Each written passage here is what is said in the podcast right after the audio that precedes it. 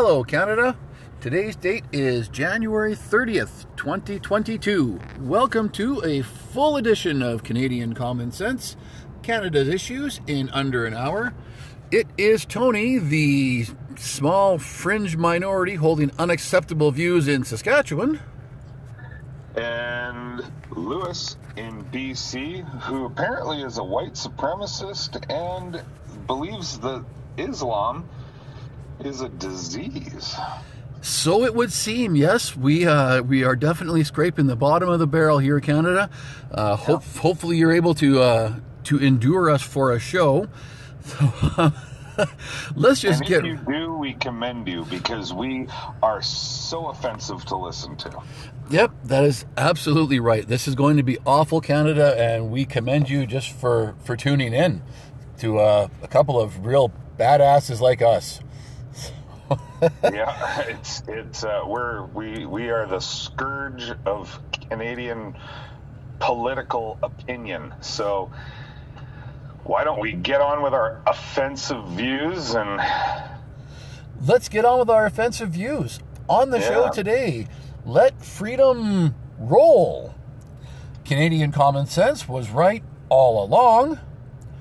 Shocker of the century: cannabis impaired driving has increased and more. So where do we start, sir? Well, let's get some of the smaller issues out of the way before we get to the, uh, you know, the big, the big issues of the day that everybody's waiting to hear our opinions on. So, um, the the cannabis uh, impaired driving in BC, um, they have BC government has has let us all know that impaired driving under the influence of cannabis has doubled since becoming legalized. Now, this should be a surprise to absolutely nobody uh, because honestly, I think that it's something that was probably happening already.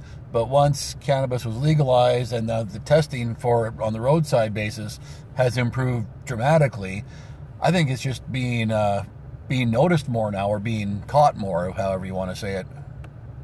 Well, as someone who lives in BC and lives in the Okanagan, where um, there's a, a, a, pretty high amount of cannabis usage here, um, I would disagree with you. Uh, I think that the rates probably have doubled um, because there's there's a weird thing that happens around cannabis. Um, if you ask someone who smokes cannabis if they're a smoker, they'll say no. Interesting. But but if you say, "Do you smoke weed?" they say yes. If you but so there's and especially since cannabis was has been legalized, um, people there's this weird sense that cannabis is harmless. Uh, and and for you know, I mean, it, it and it relatively is, uh, especially in term if you compare it to say alcohol, where you could drink yourself to death in one night. Um, you can, you know, if you drink heavily, you can die of cirrhosis of the liver in, you know, in short order. Um, being you know being addicted to alcohol, the the withdrawal from it can actually kill you. It's only one of two drugs that can kill you during withdrawal. Um, so you know, alcohol is a pretty dangerous drug, and it's legalized, right? And um, and so in comparison, marijuana is relatively harmless. Um, it is not harmless altogether, though, and but people have this view that that pot is you know relatively you know it doesn't it doesn't affect you in negative ways. And um, and this and be, have, be, you know living here in the Okanagan where there's a lot of cannabis users I I am speaking from experience here. I have never smoked myself. I'm I'm uh, I've I've actually never even smoked a cigarette in my entire life. Um, so but dealing with people who smoke it on a regular basis, I can tell you that there is a different attitude towards it. Um, I, I, was in a hotel on the weekend, and the hotel has a no smoking policy in the rooms, which every hotel in Canada has. But yet, as soon as you're in the hallway, you can smell pot. Um, because those people believe they're not smoking. Interesting. Right? And so when you're in traffic in BC here, I don't know what it's like in the other parts of the country, but in BC, if you can smell it in your car in traffic on a regular basis. And that's people in their vehicles smoking it because there's no stigma with it. And so I I and I smell it more today in traffic than I did 5 years ago. So I I have no doubts that the rates of impaired driving with under the or with the use of cannabis have doubled. I, I have no doubts whatsoever. Okay, so what you're what what I'm hearing is that perhaps now that it's legalized, people have just become much more emboldened, and of course because they already think that oh yeah I don't get impaired at all, they just don't give a crap and smoke and drive. Is that kind of the idea? Yeah, absolutely. Like uh, it's there. The stigma around marijuana has been removed, and and and like I said, and and people who use marijuana don't view themselves as a drug user. Well, that's a good point. Yeah, you're right because uh, they would they would just think of it now like like you say like not like smoking a cigarette, but just kind of like yeah having a having a drink or whatever. Yeah, exactly. Well, that that that's actually a pretty astute observation. Uh, you know, I do I do notice that here because I have a drug dealer living right next door to me. That often, if I uh, as soon as I step out of my house, I can quite often smell weed and uh, and often smell it on their you know they're they're they're very short visitors who come over for five minutes at a time. They must not be very hospitable. That, has got to be what it is. Yep. And they're uh, and I swear there's sometimes in the summer I'll just just stepping out the door I I pretty much instantly get the munchies. So uh, maybe I'm partially yeah. impaired when I'm driving to work.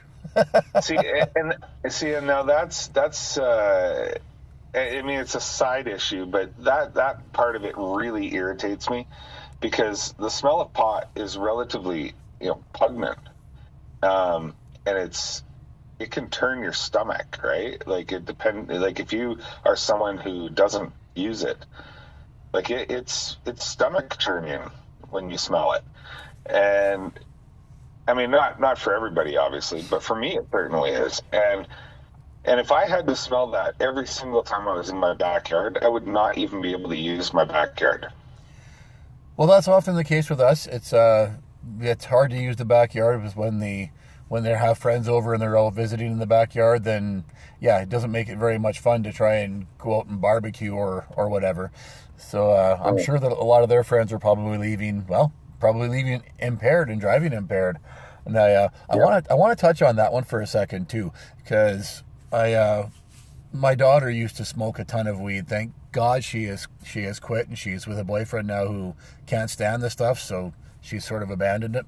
But I remember when she was smoking a fair bit of it, she would always tell me, "Oh yeah, I I I don't feel it all. I can drive just fine. I, it it doesn't affect me at all." And of course, when they're 18, you can't tell them anything, so you just kind of yeah. nod and smile. And uh, but yeah, I mean, there's been enough uh, like tests out there to show that people don't have the same motor skills when they're when they're impaired. So I'm, I guess I'm glad that they're getting better at roadside tests.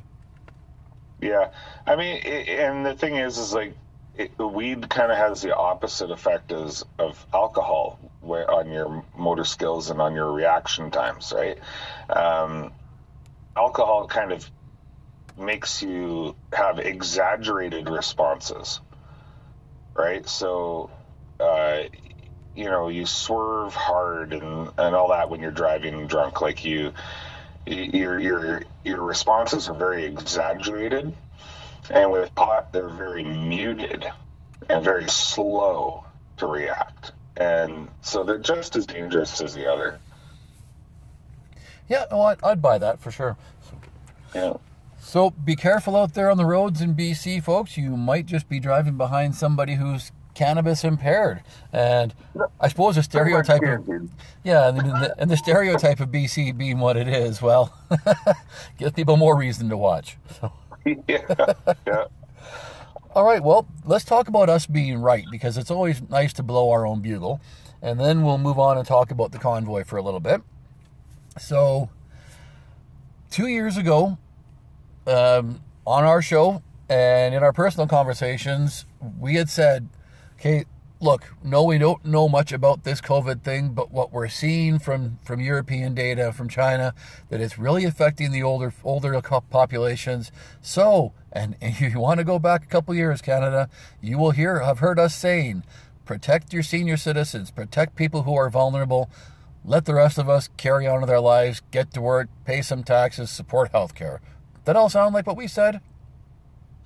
Yeah, pretty much. Yeah, and now we're hearing that Omicron, and we've said this too, Omicron was really no more dangerous than a cold, and now public health officials are actually admitting that. And BC was first, followed very quickly by Alberta, that said, we're just going to treat this Omicron like it's a flu. And if you are showing some symptoms and you're sick, just stay home for a couple of days. I'm sure that we said stuff just like that. Yeah, yeah, and we did. Um,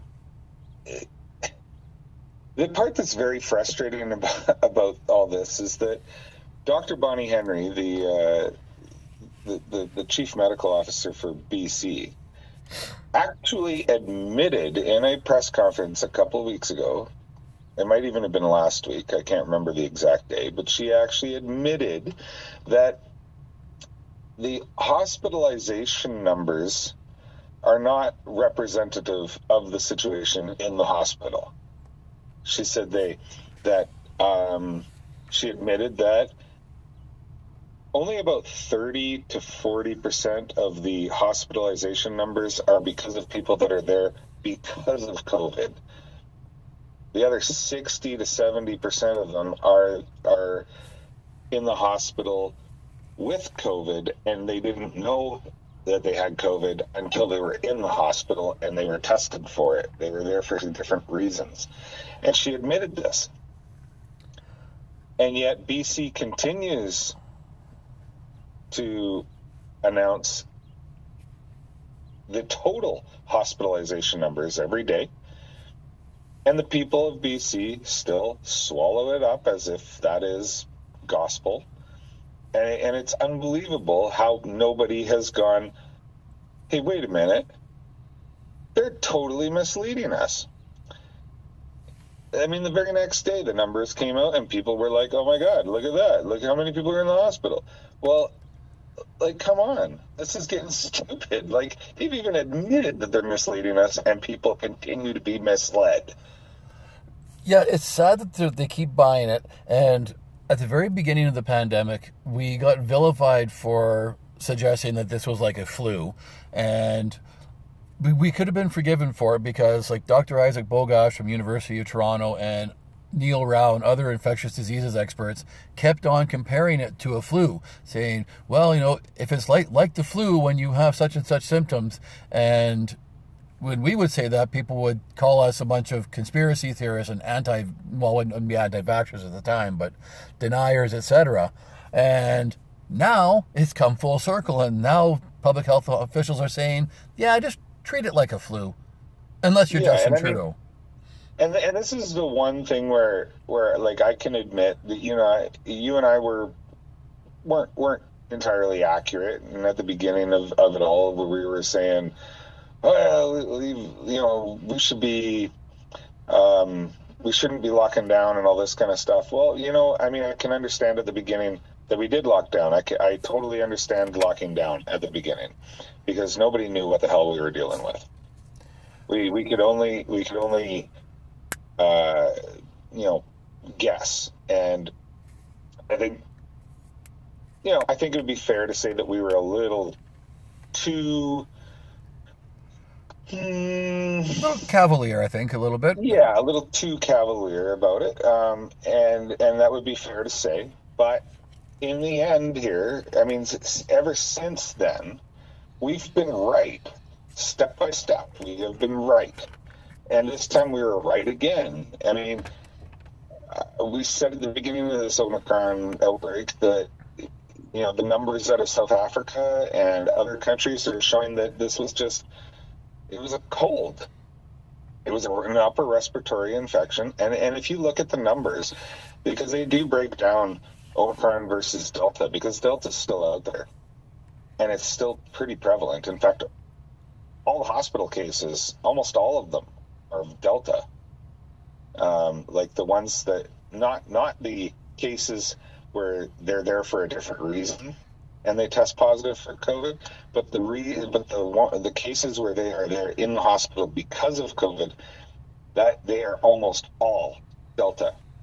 And so when when when someone says that the that Omicron is the is the um, dominant strain that has taken over and Delta is gone, they're lying because it's not true you, all you have to do is talk to a hospital doctor to find that out because they'll tell you. Like, I mean, you can find it in the provincial um, COVID updates too. That they actually say they break it down that Delta is still is still active, and that's what's driving most of the hospitalizations is Delta. Yeah, well, and if if listeners want to go back eh, just a few weeks or maybe a month, is when you had said right on this show that you know the data out of South Africa. Data. There we are following the science again. What the hell? The data from South Africa had said, and you had actually said, and I pretty much sure I'm almost quoting you directly, that the data was showing that this is the beginning of the end. And oh my God, you were right. Yeah. Well, and it, and it is. It really is the beginning of the end of of the pandemic. I mean, Saskatchewan announced that they're dropping their their uh, their uh, mandates and and vaccine passport. Uh, the UK has dropped theirs. Um, Denmark has dropped theirs. Sweden has pretty much returned back to regular life. I mean, every like we're seeing jurisdictions around the world just dropping their their mandates and their and their vax passports and stuff. I mean, it's it's happening. It's happening. And yet here in Canada, we aside from Saskatchewan, we're we're like, nope, we're going to keep doing this. Um, and BC BC has said we're going to treat this like a flu now, except they're not because they're still keeping our our restrictions. They extended our vax passport to June first. Um, so they're talking out of both sides of their mouth, and uh, and it pisses me off.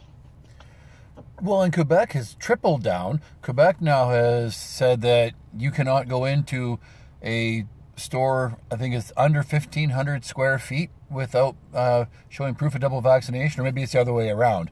But over, they're uh, over 15. Over, okay, so over 1,500. So you can't go to a Costco or a Walmart, which is where the majority of Canadians do their shopping for groceries, apparently, without having a your vax passport. And now Quebec is talking about perhaps making three shots to be considered fully vaccinated. So you're going to have a huge swath of the Quebec population that can't go shopping for crying out loud. Yeah, and I don't understand this uh, this push for the for the booster because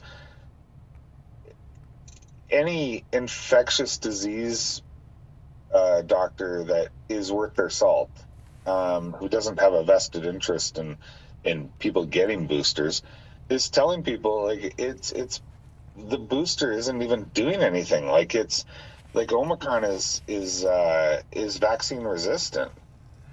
Yeah, that's right. And uh, I mean, go back again to uh, Joe Rogan's interview with Dr. Robert Malone, the you know on the team who invented this R- mRNA technology, and he says, "Don't get a booster. Don't get a third shot." I'm going with him. Yeah, me too. And, and the thing is, is that um, there's there's plenty of evidence to show that the booster isn't working against Omicron, and it's that back in what November or October, uh, it was like ninety percent of hospitalizations were unvaccinated, and today, well, let me see, let me rephrase that. Last week, it was eighty-four percent were vaccinated, and now it's in BC anyway. It's this week is 50-50. and the reason it's 50-50 and it's it is a concerted effort to get people vaccinated because in BC there's a new policy and they flat out say it. If you are fully vaccinated and you are showing symptoms of COVID, they do not want to test you. But if you're unvaccinated, they are they are uh, insisting on tests. Wow. Uh, when you told me that, I was I was floored. I mean, because that's, I mean, misleading is is not even a strong enough term for that. I mean, that is horrible. That's, uh, I mean, that's that's propaganda, is what it is. That's just that's disgusting. Yeah, um, my son was uh, was showing symptoms of COVID last week, and I could not get him a test because he's vaccinated. I could not get him a test. So I had to get a uh, a rapid test to do it myself, and uh, and luckily he was negative, but um, but they've refused to test them. See, that's just ridiculous, and uh, I'm going to spin off kind of a different direction here, but in situations like that, and just the the whole pandemic in general leaves little surprise to me why it is that one in three Canadians are now reporting to have struggles with mental health. I mean, if situations like you're talking about with your son, that's that's the health system pushing us in that direction. I mean, how how are you expected for a person not to have anxiety when you tell them, "Oh yeah, you might be sick, but we're not going to test you"? What? Yeah. What do you guys do for a living? Aren't you supposed to take care of our health? Yeah, well, no kidding. I mean, I mean, it's something that we need to know. You know, if he is positive, then we have to stop all contact with other people. Yeah, exactly. Right? Like my wife has a job where she sees people. I own a business and and even though I'm not busy right now, I am still seeing clients. Um, at a much lower rate than I normally do because it's winter. Um, but I'm still seeing clients. Uh, I'm still, you know, going out. I'm going skiing. I'm, you know, going to the grocery store. Well, if he's positive, shouldn't I be staying home? Right? But because he's vaccinated, they don't want him getting tested. But if you're unvaccinated, they insist on it. Yeah, that's just that is just so wrong. I mean, and it's purely for political reasons, and that's what really ticks me off. Yep. I mean, that's why this the latest COVID update in BC shows a 50-50 split. Whereas last week it was 84% that were fully vaccinated. Yeah, that's uh that, that's that's just sad, so it is. It's disgusting. Yeah. And, and and nobody and the thing is is that nobody sees it. Well, you're right. That's that's probably the worst part about it. Nobody sees it, so therefore they don't believe it's happening unless they see it with their own eyes, right? So. Well, they are seeing it with their own eyes, but because the government says it's not happening, they say, "Oh, it's not happening." Well, yeah, that's a good point. Yeah, so. it's cheap, right? Yep. I mean, yeah, people are sheep, and this proves it. I mean, it's it's crazy. Yeah, it sure is. So, all right, well, let's move on to the well, what's going to be the most fun and heated topic we discussed today? Allegedly, we've got some kind of convoy in Ottawa, and we do.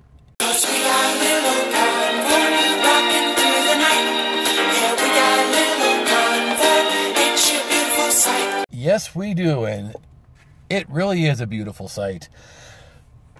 We've got, well, if you look, if you listen to the left wing media or Justin Trudeau and, and his ilk, 10 to 12 trucks descended upon Ottawa. If you look at True North or people on TikTok who are sharing their videos on various social media platforms and whatnot, you will see hundreds of thousands of people, maybe at least 100,000 people. I look at the crowds from the drone shots, and there's easily more people on the streets in Ottawa than I've ever seen at a Grey Cup game, and we've been to a Grey Cup game with 60,000 people. So I'm going to say there's easily 100,000 people in Ottawa yesterday. Yeah, I don't know what the number is. Um, I know the Ottawa police said that they estimated there was 10,000 people on Parliament Hill. Um, well, and look, Parliament Hill, sure, but I mean, look at the streets around yeah. it. Yeah, and there was there was a lot of people on the streets around it um, because I think they actually stopped letting people onto the grounds at some point um, because they did have it fenced off, right? Yeah. So, um, and I do believe that they they stopped letting people onto the grounds. So I mean, there was people hiding, like they were they were uh, not hiding. There was people they were taking refuge from the cold in the mall nearby. They, um, you know, in coffee shops and everything, trying to escape the cold because it was 30 below. Um, so I mean, even if it was, even if it was just 10,000 people, which it wasn't, it was a lot more than that. Um, that's still a lot of people, and the thing is, is that let's let's I'm going to put it this way the convoy organizers oversold it. They said there was going to be 50,000 trucks. Okay. There was nowhere near 50,000 trucks. In fact, there probably wasn't even a thousand trucks. There was maybe a few hundred trucks. Um, and that makes it easier for the naysayers to dismiss things when you're um, your organizers are claiming much much bigger numbers than what actually showed up right even though that protest was massive uh, people go oh see?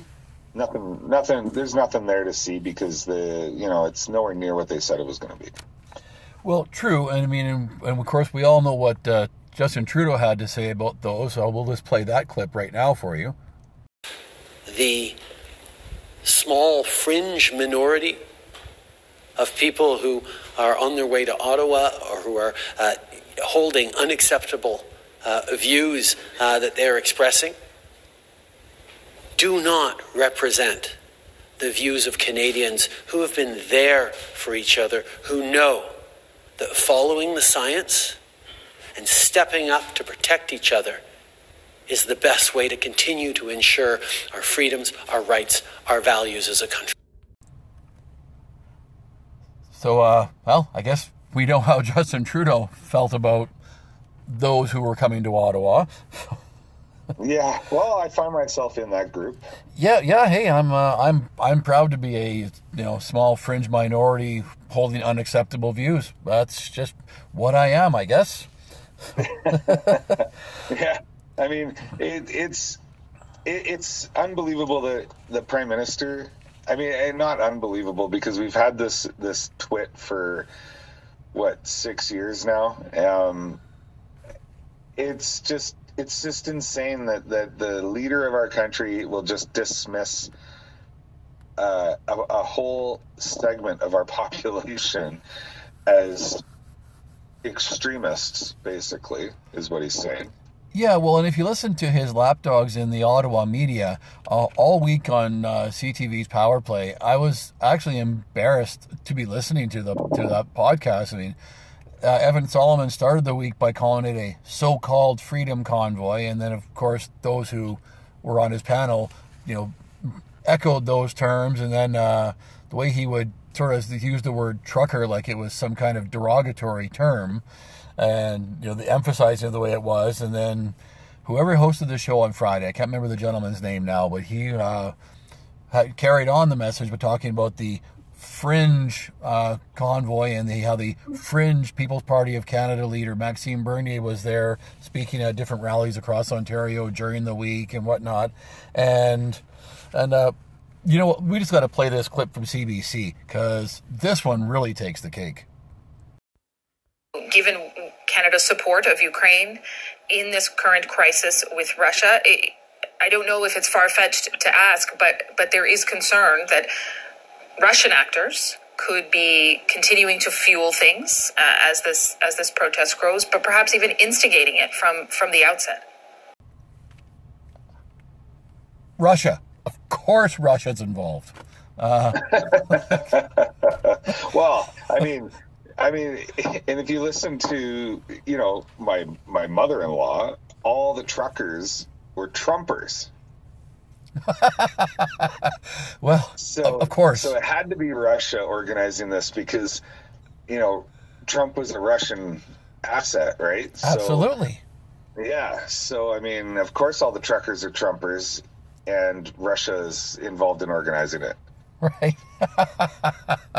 uh, that one's rich, but uh, here's another good one. This one comes from Robert Benzie from the Toronto Star, and this was was on on Power Play, and uh, he had probably the best description of all four of them. But I do not understand why a mainstream political party like the Conservatives would want to tie their hitch their wagon to a, a, a movement that yeah. looks on some on very fringe kind of white crazies. If you're not careful, I mean this fringe white crazies. Well, I've never heard that one before. Never. Yeah. No, and and I'm sure that the Sikh truck drivers that were at Parliament Hill yesterday would uh, would be surprised to find out that they're white. Well, yeah, and uh, actually on that, uh, uh, Rupa Subramanya, who writes for the National Post, actually said outright she was really, you know, kind of. I think the way she put it, like sort of happily surprised at the number of non-white people at the at the event. And she said it, it, to her it was an atmosphere like a winter carnival. And there was a picture on Erin O'Toole's Facebook page where he was talking to some of the drivers, and there was one he was talking to two drivers, one was an Indian fellow, and another one was was a was a white fellow. And I thought, oh, look at those fringe white crazies there. Oh, wait. Yeah, well, I mean, and and the thing is, is like I actually read an article in the Toronto Star. I can't recall the name of the uh, of the uh, reporter at this time, but there was an article in the Toronto Star that claimed that the convoy was an attack on our democracy. Oh, that was Susan and, Delacourt. Yes, Susan Delacourt. That's it. Yeah. And and that this was Canada's January sixth. Yeah, well, yeah, absolutely. And the Ottawa police even backed that up yesterday by saying there was not one single incident of violence or, oh, wait a minute, not one single incident of violence yesterday. Oh, well, that sounds a lot like our January 6th, doesn't it? Yeah, yeah, that's a, you know that's typical Canadian January sixth. It's uh, we just we just uh, you know try to overthrow our government with no violence at all, and um, oh, and we don't try to throw overthrow our government either. Um, but yeah, yeah, it's January sixth all over again. Yeah, because we actually peacefully and patriotically protested our government, as is our right in the Charter of Rights and Freedoms. Yeah, and there's nobody in this country more disappointed than Susan Delacourt that there wasn't a riot. And, oh, yeah. and there's and there's nobody in this country more disappointed than the left wing media in this country and Justin Trudeau that there wasn't a riot or violence of any kind. The worst thing they could point to was a couple protesters were standing on the tomb of the un, unnamed soldier, which, yeah, that's bad. Not cool but, at all. Yep. Yeah, it's not cool. It's that's that's bad. That's disrespectful. But that's all it is. It is, and there were there were some people who were called out because someone had draped a Canadian flag on the Terry Fox statue and put a mandate yeah, freedom it was, sign. It was an upside upside down flag. Yeah, and and and put a sign around his neck or whatever, right? and and they're going, "Oh my God, this is so disrespectful." They, Um, really? They- like any more disrespectful than decapitating uh, John A. Macdonald's statue and then tearing it down? that's different for some reason. because it was left left wingers doing it. That's why. So in Canada, we have you have you noticed that only left wing protests get violent in this country? Oh yeah, you're absolutely right, and uh, it's uh, and you know it's it's funny thing is, and I'm going to step back to these fringe whiteys again because there was some of the people from the Six Nations uh, treaty area, the Six Nations, First Nations, and other First Nations groups around the country actually came along, and there was one group that was leading the O Canada with their with with drumming, and I just thought, okay, well. Uh, it didn't turn violent when First Nations people were protesting with the trucker protest, but yet it certainly turned violent when they were protesting the railway uh, or the Wet'suwet'en and the railway blockades and whatnot. So, who was helping them agitate? Oh, right, all those left wing groups like Eco Alliance and Greenpeace, left wing groups. Lewis, you're right again. You ever? Well, have you also noticed that there's been no pipeline protests in the past two years, and that's because all the protesters were American, and they couldn't get across the border. I'm glad you brought that up. I hadn't even thought of that, but you're absolutely right. Yeah. Um, now, what has ha, the, the the most pleasant surprise out of all of this is yes, the organizers of the trucking con of the truck convoy oversold it. Justin Trudeau, you know, and the and the other uh, media types across the country all did their best to undersell it. Um, it landed somewhere in the middle.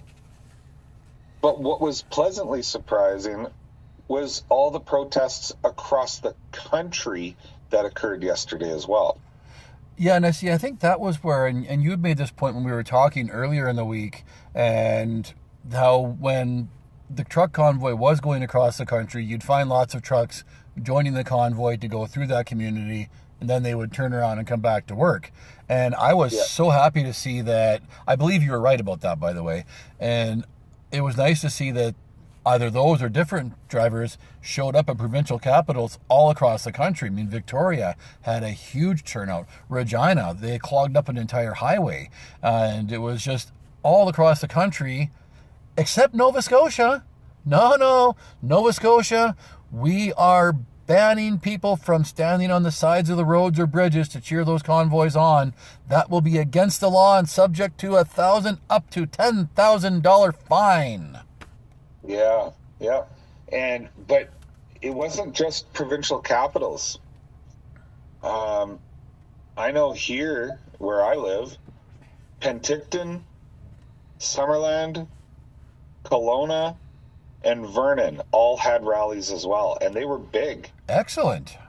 and I mean it was just a sea of of horns honking for a few hours. Like it, it's it was impressive how many people showed up, and it, and it was like, holy crap! Like this is happening all across the country, and.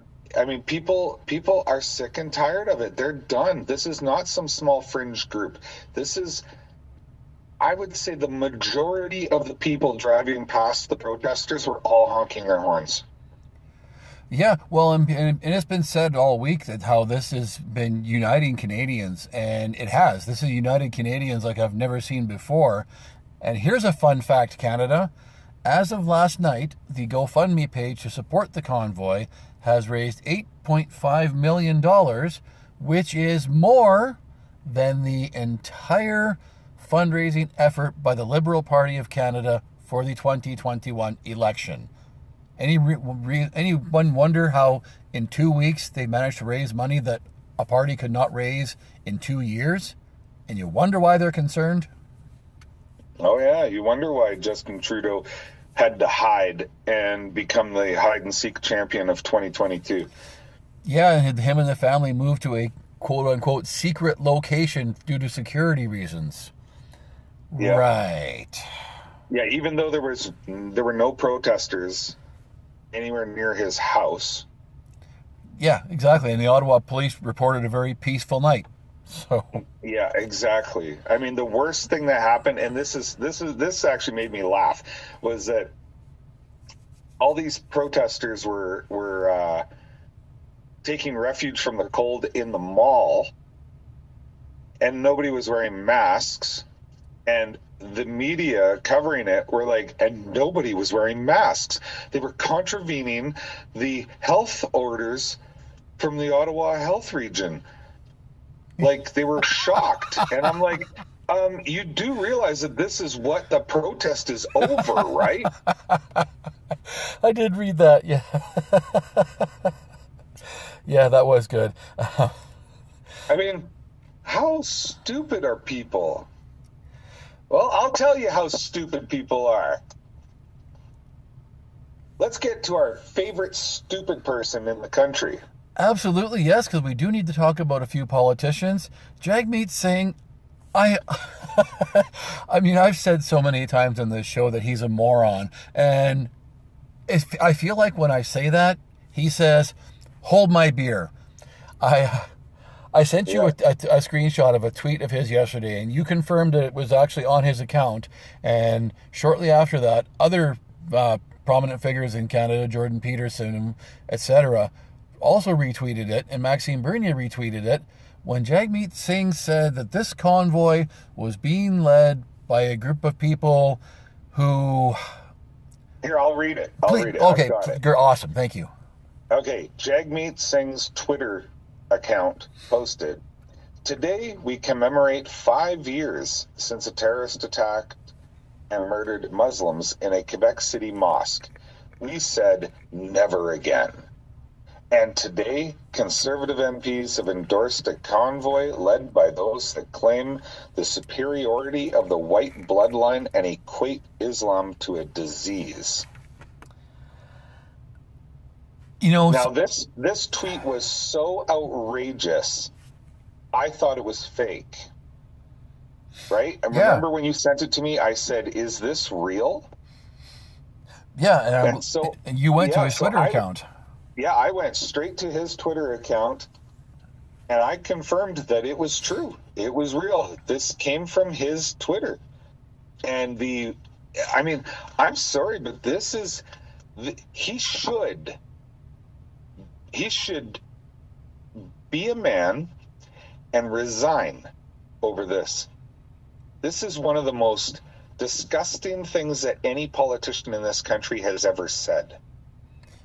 It is. I mean, uh, he honestly said, "Oh, you think I'm a moron, Tony? Hold my beer." And oh my gosh, he he outdid himself big time. And I I don't actually don't understand why it is that provincial NDP leaders aren't distancing themselves from him because, as we all know, the NDP is the one party in Canada where membership in a provincial organization automatically gives you membership in the national organization because they are all connected. Yeah. How is anybody in this country not disavowing that abs- racist, idiotic statement? Like that's that's just beyond the pale. That is I, w- I was actually speechless in Canada. You know, I'm never without words. I was speechless. this is and when you said this is racist you're right this is this is I, I even when i posted it on my on my personal page i uh i captioned it with who's the racist now because this is this is 100% racist i mean he he's always been a race baiter but this is this has really put him over the top Yeah, I mean that that is just disgusting. And you're right, he should resign. I mean, I uh, I'm not always the big on you know trying to call on people to resign because it's it's a gimmick in in Parliament quite often. But how could anybody possibly support this man after such a vile and disgusting display like that tweet? That I mean, it's obviously how he feels, and he's not hiding it anymore. No, and it wasn't, and the and the tweet was not even deleted or anything like that. Like he's standing by it. Yeah. Like it, it's disgusting. It is absolutely disgusting. I know I've said things are disgusting on the show before, but this is the most disgusting thing I think I've seen in Canadian politics in a very long time. It is. Yeah. I mean, I uh, I don't want to see anybody top this because that that was. Uh, you're right. Yeah, he's race baiting. He's absolutely race baiting, and I don't understand how he thinks that that is going to appeal to anybody. Anybody? Yeah. How is this going to endear him to anyone? Like, right? I mean, the only the only people this is going to endear him to are other race baiters, and and unfortunately, the NDP has a lot of them. So so they are going to. Um, he he is going to, you know, endear himself to some of their base, but. Um, but I think I think you're going to see a lot of NDP membership calling for his uh, resignation. I hope, anyway. If they don't, it says a lot about the NDP party and their supporters. Yeah, it sure does. And uh, well, we'll move on from that to uh, conservative parties. And now, I said in my rant a couple of days ago, Maxime Bernier has been there all along, and this freedom, the end of mandates, it's his message. So he should be out there he doesn't have that much of a voice because he's got no representation in Parliament, you know, with no seat of his own, no seats for his party. But at least he was always there. And I'm actually really disappointed with the Conservative Party of Canada, whose MPs decided midweek, well, yeah, okay, maybe we can get behind this now. And Erin O'Toole completely sat on the fence until yesterday. Then he decided, or maybe it was Friday, finally just said, "Oh, well, yep, I'll go meet with some of them drivers." And it's exactly what you said, Lewis. They're sticking their fingers in the political wind and then say, "Nope, yep, it sounds like this could be a winner for me." And even Pierre Poilievre, whom I admire so much, he waited till midweek before he finally said, "Yep, I'm going to go out there and support them and bring them coffee and donuts and stuff."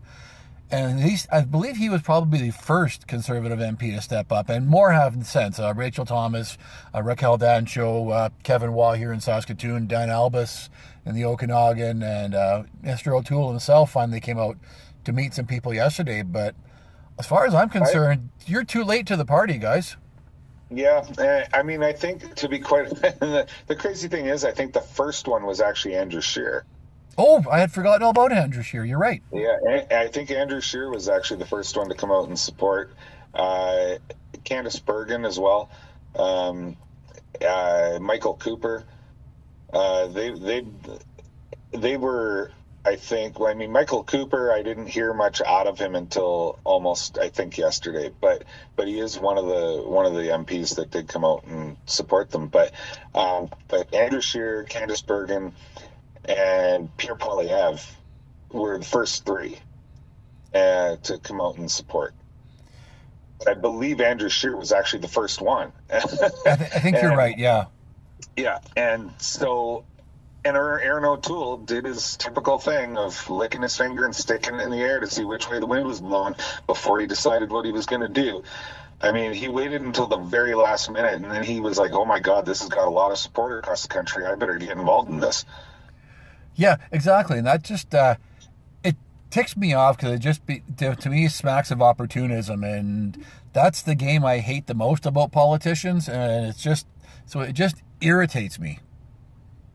Yeah, and it's like I mean I had we had a gathering at our house last night um, to celebrate my my grandmother's 92nd birthday, and awesome. We we had a no COVID rule for our parties, which meant no no disease, but also no talk about it either.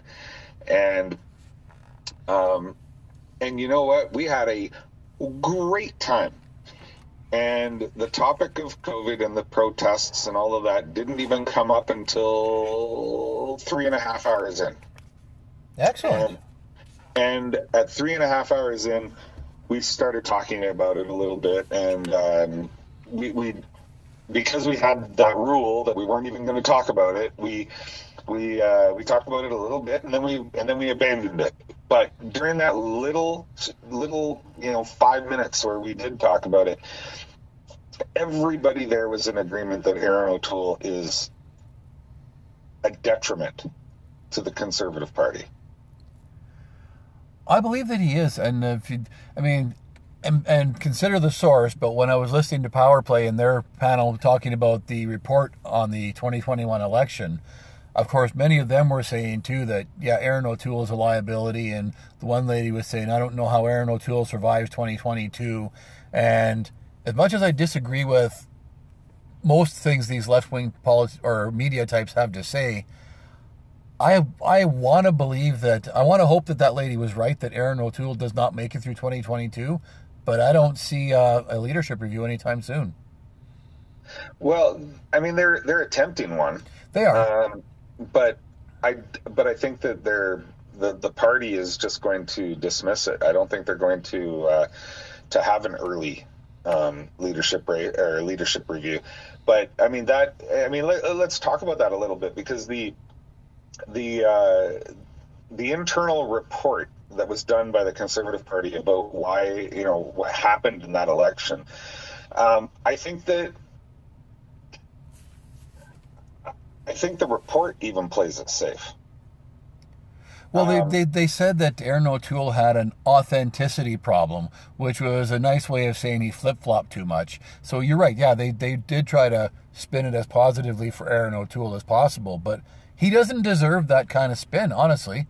He screwed no, up big time. Yeah, exactly. And, and, but the thing is, is that they they they spent more time in that report talking about the lack of diversity in the party as being a major problem in the election.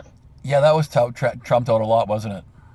Yeah, and I mean, I I read the report, and they talked more about the lack of diversity than they did about Erin O'Toole flip flopping. So they've learned nothing. Is really what you're saying? No, I, I don't think they've learned a damn thing. They, the other thing that they said was that Erin O'Toole was managed, was over managed. I, I read that too, and I thought, what the hell does that even mean? Yeah, it's like, well, that's where the authenticity problem came from because he wasn't being himself. He was being who he was being told to be, apparently. Oh, my God. Um, but here's the thing before Erin O'Toole was ever elected the leader, we already knew that he was a flip flopper and didn't commit to things. And that's why a lot of people, he was their fourth or fifth or sixth choice. Yeah, no, that's right. And even when I'd met him here in Saskatoon at the at a party event, and he wouldn't give me any kind of a, a straight answer on on his carbon tax proposal, which was fairly new at that point in time. I was at that time I was already ready to say, okay, I mean, you're a loser. Yeah, I mean we we knew he had an he had an issue with with uh, you know sticking to policies before he was ever elected leader, and they're saying that he he had a, he was overmanaged and that's why he had an authenticity problem. I'd say no, he had an authenticity problem because he's not authentic. Period. Yeah. No, exactly right. Yeah, so uh, that's really disappointing that they they sugarcoat a report that's really supposed to be educational, and instead it's uh, milk toast. Yeah, I mean, like, what, what is so? Is this just pointing to the fact that the next election, the conservatives are not they they haven't they just haven't learned anything? We're just going to lose again. Well, that certainly is what it seems like, and uh, yeah, and I'm wondering now if that next election isn't going to see uh, Liberal leader Chrystia Freeland. Yeah, I mean, we know that he's been grooming her to be the next leader ever since um, he made her the minister of everything. Right. right? Yeah. Um, I don't. Do you think that she'll be the the leader come the next election, or do you think he will be? Because I mean, he said he's not going anywhere. He did say that, but I'm actually starting to to move more toward. I think she's going to be the leader by the time the next election comes along. He's withdrawing more publicly, so he's sort of shifting the spotlight onto her a bit more. He drags her out to any kind of major announcement that he can. And with the, the talk about Ukraine, he's made certain that she's at the table, even though she's, well, I guess she's deputy, deputy prime minister, so she should be, I guess. But he's making certain he's pushing her to the to the spotlight that okay, she speaks Ukrainian, she has Ukrainian roots, and so I mean he's doing everything he can to promote her. So I I got a feeling. Yeah, I see that. Um, I don't know. I have. Um, I don't really know because here's the thing. Like I may I may be right a lot, but I'm wrong about Justin Trudeau a lot. True. Yeah, he's uh well he's he's dumb and I think that's what makes him unpredictable is that he's he he's dumb and he's not focused. Yeah. what, what does that say about the people who vote for him? I mean, it's it's like it, it, I mean, that's the thing, right? I mean, he is. He's dumb. He's not intelligent. He, in fact, he's he's he's probably got a below average IQ. Um, he's uh, and and he's he's a narcissist to the nth degree. And, totally. And I mean, it, it just I don't understand. Like I, I've been wrong about every election result that he's been involved in, and and it just blows my mind. Like I don't understand how I continue to be wrong about this guy. well, um, I guess in a way you can be right in that it doesn't even matter who the liberals have leading them; that the conservatives have already destined themselves to lose the next election because they've taught themselves nothing by going through what was supposed to be a scathing review of the last election. Yeah. Well, I mean, and, and here's the thing: like, if if she is the leader come the next election for the Liberal Party, that bodes a lot better for the Conservatives because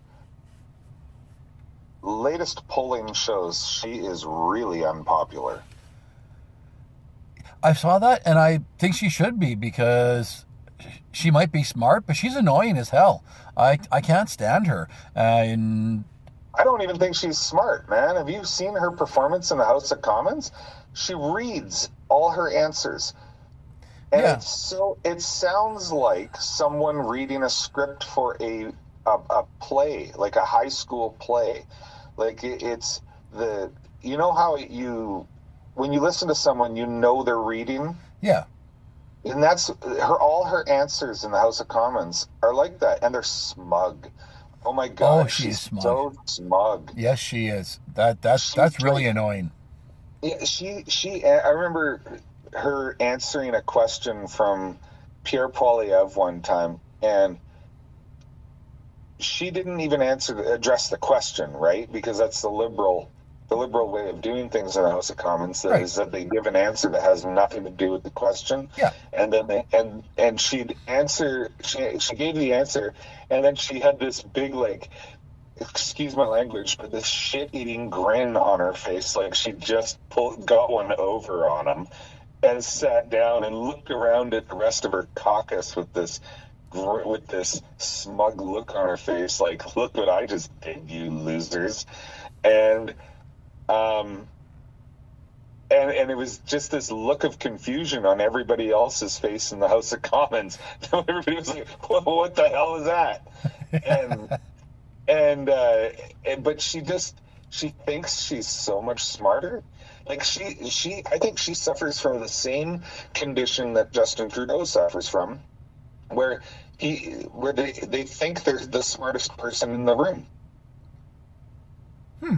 That yeah, you could be onto something there. I think that's actually a pretty uh, accurate way to put it. And thinking that they're the smartest person in the room shows just how dumb they are.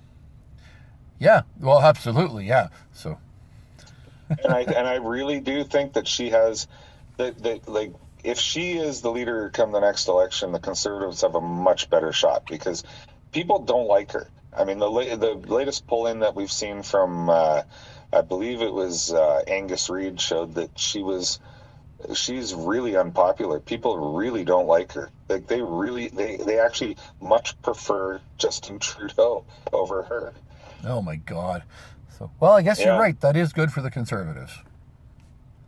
Yeah, but as long as we've got Erin O'Trudeau in, in as leader, uh, the conservatives are in trouble. Yeah, And uh, and you know what? Probably on our next show we might talk about that a bit more too, because I'm I want to try and spin that that there is there maybe some of the rumblings are beginning because some MPs have gone out on their own early to support this convoy. But uh, we're creeping up on an hour here, so we'll probably save that topic for our, our next show. Yeah, sounds good. Yeah. All right, so Canada, we're going to wrap it up there. Uh, hopefully, you found this informative, and keep watching that convoy because it's not over yet, and the media types are trying so hard to tell you that oh, after Sunday, that's it. They can just all go home. Well, we'll see on our next show how well that turned out for them. yeah, and, and Warren Kinsella can stop trying to downplay this as well because I mean that guy I mean, you know who Warren Kinsella is, right? Oh, yes. I mean, his article that came out in the paper yesterday was saying how all the protesters, like protesters, were telling all the reporters to go back to the country they came from and stuff. Yeah, you know what, Kinsella, you're lying. Totally you lying. You are lying. You are lying. You stupid liar. Yep. And that's and I and I've said my part. there, there we go. and that's what we're all about is making sure we say our parts. So uh, yeah. thank you for joining us, Canada. We will do this again next week. Until then, it is Tony in Saskatchewan. And Lewis out here in BC. And